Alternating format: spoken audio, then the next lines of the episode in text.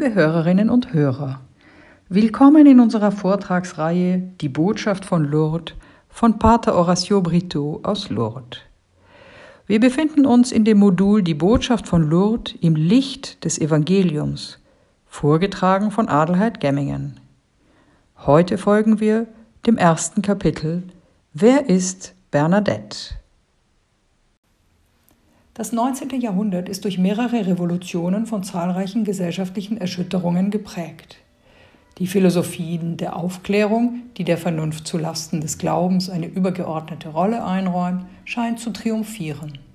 Der Liberalismus, der sich als ein System, in dem der Mensch Gott nicht mehr braucht, errichten will, soll zum einzigen Bezugspunkt der Gesellschaft werden. Die industrielle Revolution, die die bis dahin gekannten Wirtschaftssysteme und den Platz, den der Mensch darin einnimmt, hinfällig erscheinen lässt, verändert ein jahrhundertealtes Gleichgewicht für immer.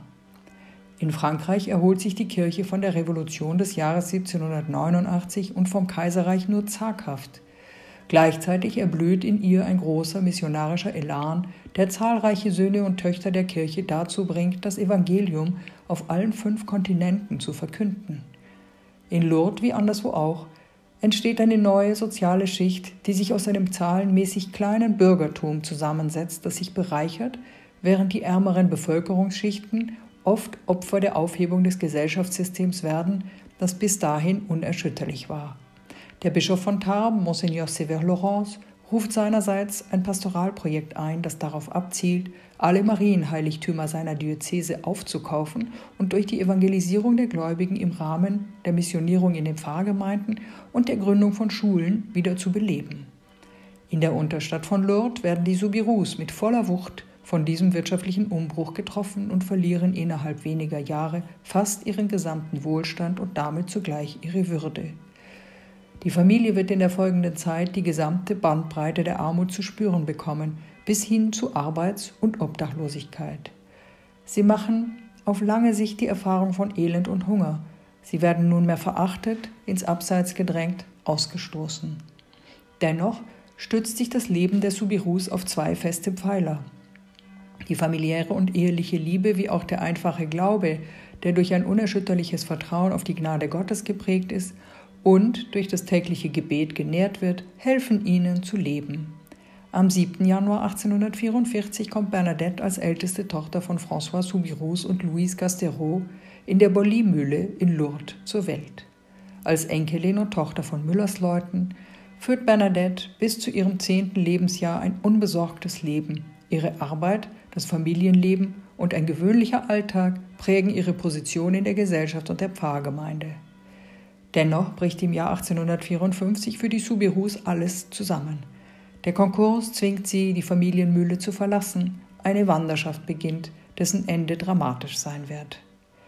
Nachdem sie nämlich von einer kleinen Mühle in eine noch kleinere Mühle und später von einer Übergangsunterkunft in eine Unterkunft für Bedürftige umgezogen waren, befindet sich die Familie Subiru auf der Straße, Sie wird dann kostenlos von einem Vetter beherbergt, der ihnen einen Raum, genannt Cachot, von fünf mal vier Meter zur Verfügung stellt.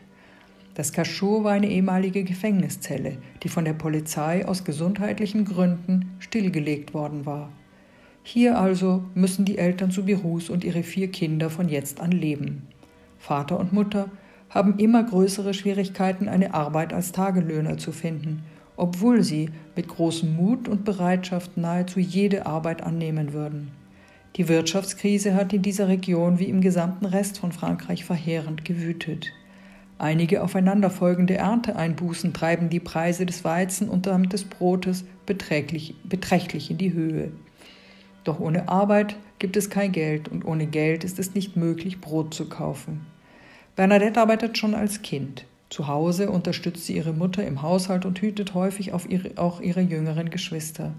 Sie arbeitet auch als Hausmädchen in verschiedenen Familien, doch schon bald aufgrund der Wirtschaftskrise verliert sie diese Arbeit und Bernadette und ihre Schwester Toinette werden zu Lumpensammlerinnen. Sie sammeln alles, was sie an Schrott, Papier und Kartons finden können, verkaufen es, um damit wiederum Brot kaufen zu können, wenn es in Lourdes nichts mehr zu sammeln gibt, verlassen die beiden notgedrungen die Stadt, um reisig und dürres Holz zu sammeln und daraus Holzbündel zu machen, die sie dann auch verkaufen. Jeder Erlös ist Recht, um Brot zu kaufen. All diese Aufgaben erfüllt Bernadette trotz ihrer schwachen Gesundheit. Sie leidet an Asthma und ist von den Nachwirkungen der Cholera gezeichnet, an der sie im Alter von zwölf Jahren erkrankte und dem Tod nahe gewesen war. 1858 ist Bernadette 14 Jahre alt.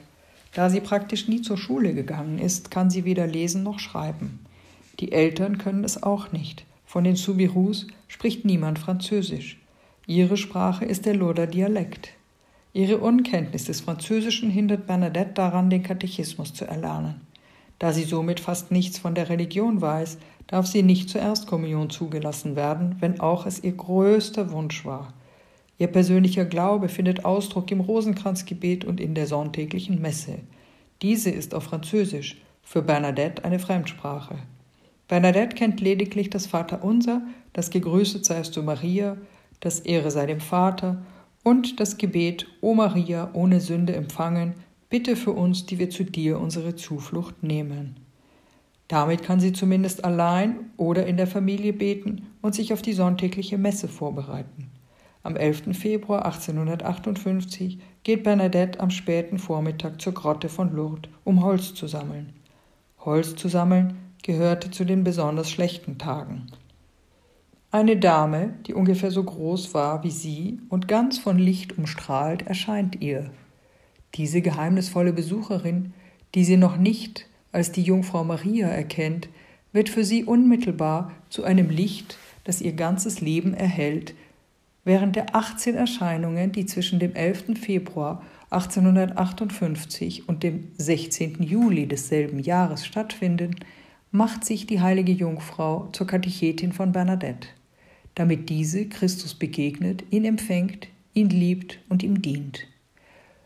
Egal, ob Sie sich nun unter den Pilgern vor der Grotte von Lourdes befinden oder ob Sie allein oder gemeinsam mit anderen unterwegs sind, sich in der Nähe oder in der Ferne befinden, ich lade Sie ein, sich in die Erzählungen der Erscheinung durch Hören, Meditation und Gebet einzulassen. So können sie Bernadettes Erfahrungen vollkommen zu ihrer eigenen Erfahrung machen, indem sie Maria empfangen, in ihr Leben einlassen und sich von ihr begleiten lassen. Folgen sie Bernadette nach und werden wie Bernadette demjenigen begegnen, den Maria ihnen vorstellen will, ihren Sohn Jesus Christus.